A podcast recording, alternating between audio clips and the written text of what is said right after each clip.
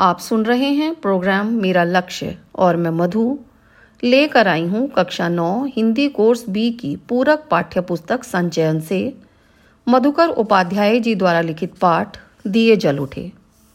इसमें उन्होंने देश को स्वतंत्र कराने में नेताओं के योगदान को दर्शाया है।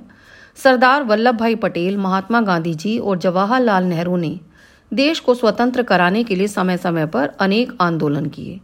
इन आंदोलनों में एक दांडी कूच भी था।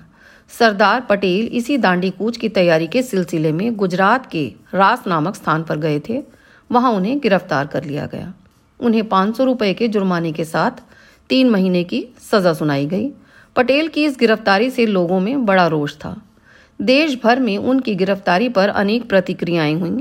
मदन मोहन मालवीय ने केंद्रीय सभा में एक प्रस्ताव पारित किया जिसमें बिना मुकदमा चलाए पटेल को जेल भेजने के सरकारी कदम की निंदा की गई। उधर मोहम्मद अली जिन्ना ने सरदार वल्लभ भाई पटेल की गिरफ्तारी को अभिव्यक्ति की स्वतंत्रता पर हमला बताया।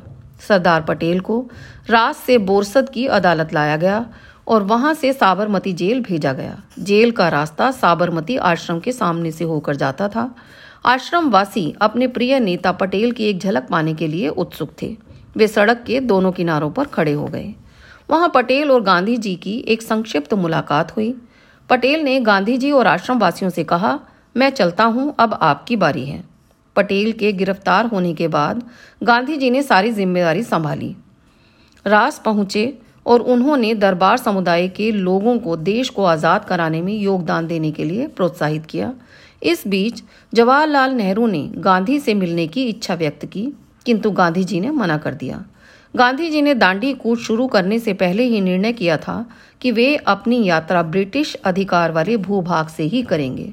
गांधी जी और अन्य सत्याग्रही गाजे बाजे के साथ रास पहुँचे। गांधी जी ने वहाँ उपस्थित लोगों को सरकारी नौकरियाँ छोड़ने के लिए प्रेरित किया। गांधी जी और सत्याग्रही जब रास से चलकर कनकापुरा पहुँचे तो एक वृद्धा ने गांधी जी से देश को आज़ाद कराने की बात कही। उन्होंने उसे भरोसा दिलाया कि अब वे देश को आज़ाद कराकर ही लौटेंगे। गांधी जी ने अपनी दांडी यात्रा को धर्म यात्रा कहा और उसमें किसी प्रकार का आराम न करने की बात कही। गांधी जी और अन्य सत्याग्रही मही नदी के किनारे पहुँचे। वहाँ उनके स्वागत के लिए बहुत लोग खड़े थे। आधी रात के समय मही नदी के तट पर अद्भुत नज़ारा था। सभी लोग हाथों में दिए लेकर खड़े थे। जैसे ही महात्मा गांधी नदी पार करने के लिए नाव तक पहुँचे तो महात्मा गांधी जी नेहरू और पटेल की जय जयकारों से नदी के दोनों तट गूंज उठे। गांधी जी नदी पार करके विश्राम करने के लिए झोपड़ी में चले गए।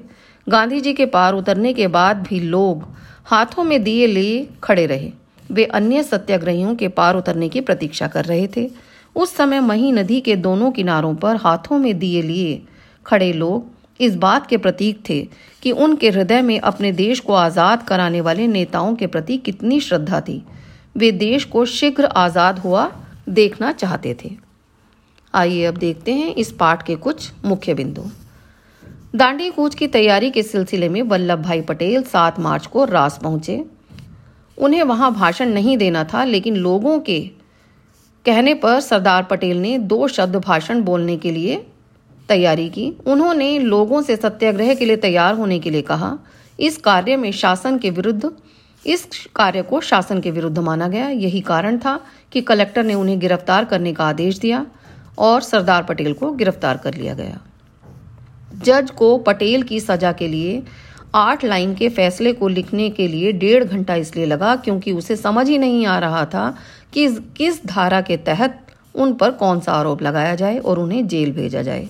उस समय पटेल को पाँच सौ रुपए के जुर्माने के साथ तीन महीने की जेल की सजा हुई।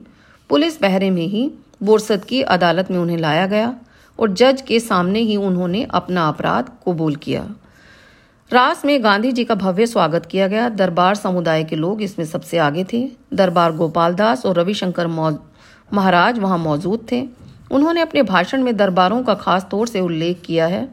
ये रियासतदार होते हैं, इन्हें साहबी भी कहा गया है। ऐशो आराम की ज़िंदगी भी एक तरह का राजपाट होता है। दरबार सभी कुछ छोड़कर यहाँ बस गए थे। कभी गांधी जी ने कहा था कि इनसे त्याग और साहस की परिभाषाएँ सीखनी चाहिए। धैर्य, त्याग और साहस के द्वारा ही अंग्रेज़ी शासन को बाहर खदेड़ा जा सकता है। रात को 12 बजे मही सागर नदी का किनारा लोगों की भीड़ से भर गया था। घना अंधेरा छाया हुआ था। सत्याग्रहियों के आने का इंतज़ार हो रहा था। गांधी जी बाहर निकले और घुटनों तक पानी में चलकर नाव तक पहुँचे। महात्मा गांधी की जय, सरदार पटेल की जय, नेहरू की जय के नारों से मही सागर नदी का किनारा गूंज रहा था। नाव रवाना हुई। उसे निषाद राज चला रहे थे। कुछ ही दूरी में नारों की आवाज़ नदी के दूसरे तट से भी आने लगी थी। ऐसा लग रहा था कि जैसे नदी का किनारा ना हो, पहाड़ की घाटी हो, जहाँ प्रतिध्वनि सुनाई दे रही हो। वहीं सागर के दूसरे तट पर भी स्थिति बिल्कुल वैसी ही थी। गांधी जी के पार पहुँचने के बाद भी तट पर दिए लेकर लोग वहाँ खड़े ही रह, रहे। अभी सत्याग्रहियों को भी उस पार जाना था। शायद उन्हें पता था कि रात में कुछ और लोग आएँगे जिन्हें नदी पार करनी होगी। गांधी जी सत्य व हिंसा के पुजारी थे। झूठ बोलकर और चोरी से काम करना उनकी शैली में नहीं था। उनकी व्यक्तित्व की विशेषताओं से वरिष्ठ अधिकारी भी परिचित थे।